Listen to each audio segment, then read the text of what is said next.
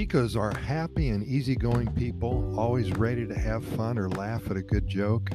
They place a great importance on friendship and loyalty towards their friends and their family. In Costa Rica culture, the family is the basic element of society. Many young people stay living with their parents even after entering college or even after becoming financially independent.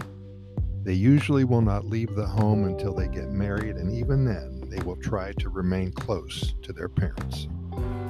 Meal times are often filled with passionate conversations on a variety of subjects and may be stretched for weekend lunches.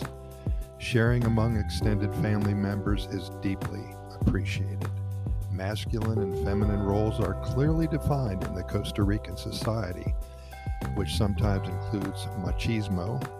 It's the idea that men have more authority than women this reality has been gradually diminishing in recent years as more and more women have integrated to the economic and political life of the country and also have become breadwinners. So it's evening out a little bit. Reputation is a valuable part of the identity of every Costa Rican family, and that is why families pay a lot of attention to what is said about them.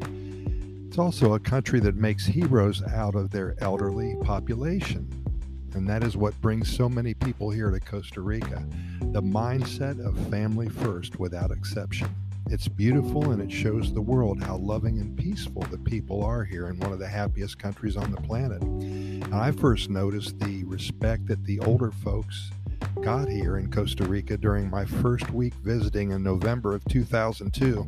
I took the bus everywhere I went, and 100% of the time, when an, I noticed when an older person entered the completely filled bus, a younger man would give up his seat and welcome that new rider with respect and dignity, with a big old smile and a comfortable seat in which to sit.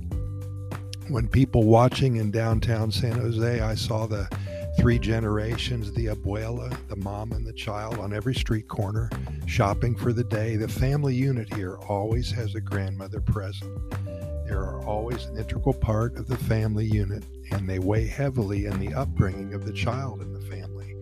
A strong, unbroken team that assures the continuation of this special way of life here in Costa Rica, which we proudly refer to as the Pura Vida lifestyle. As you know by now, if you listen to all of our podcast episodes, we stress the Pura Vida lifestyle. And we do thank you very much for listening. Keep in mind that we've recorded way over 1,300 episodes of our Costa Rica Pura Vida Lifestyle podcast series. We're found on all major podcast venues, including iHeartRadio and Spotify, the Google and the Apple podcast platforms, Stitcher, Anchor, Podbean, and Podchaser, many others. Simply Google our name and the venue that you wish to listen, and the links will magically appear for you. And keep in mind, the only reason for doing all of this is to share with you all the good news that comes out of Costa Rica every day. If you've never been here before, then we hope to inspire you enough to visit. If you live here already, we hope to help you become more familiar with what all Costa Rica has to offer in your own backyard. We deliver to you nothing but good news and hundreds of stories about the Pura Vida lifestyle. Thanks for listening, and we'll see you tomorrow.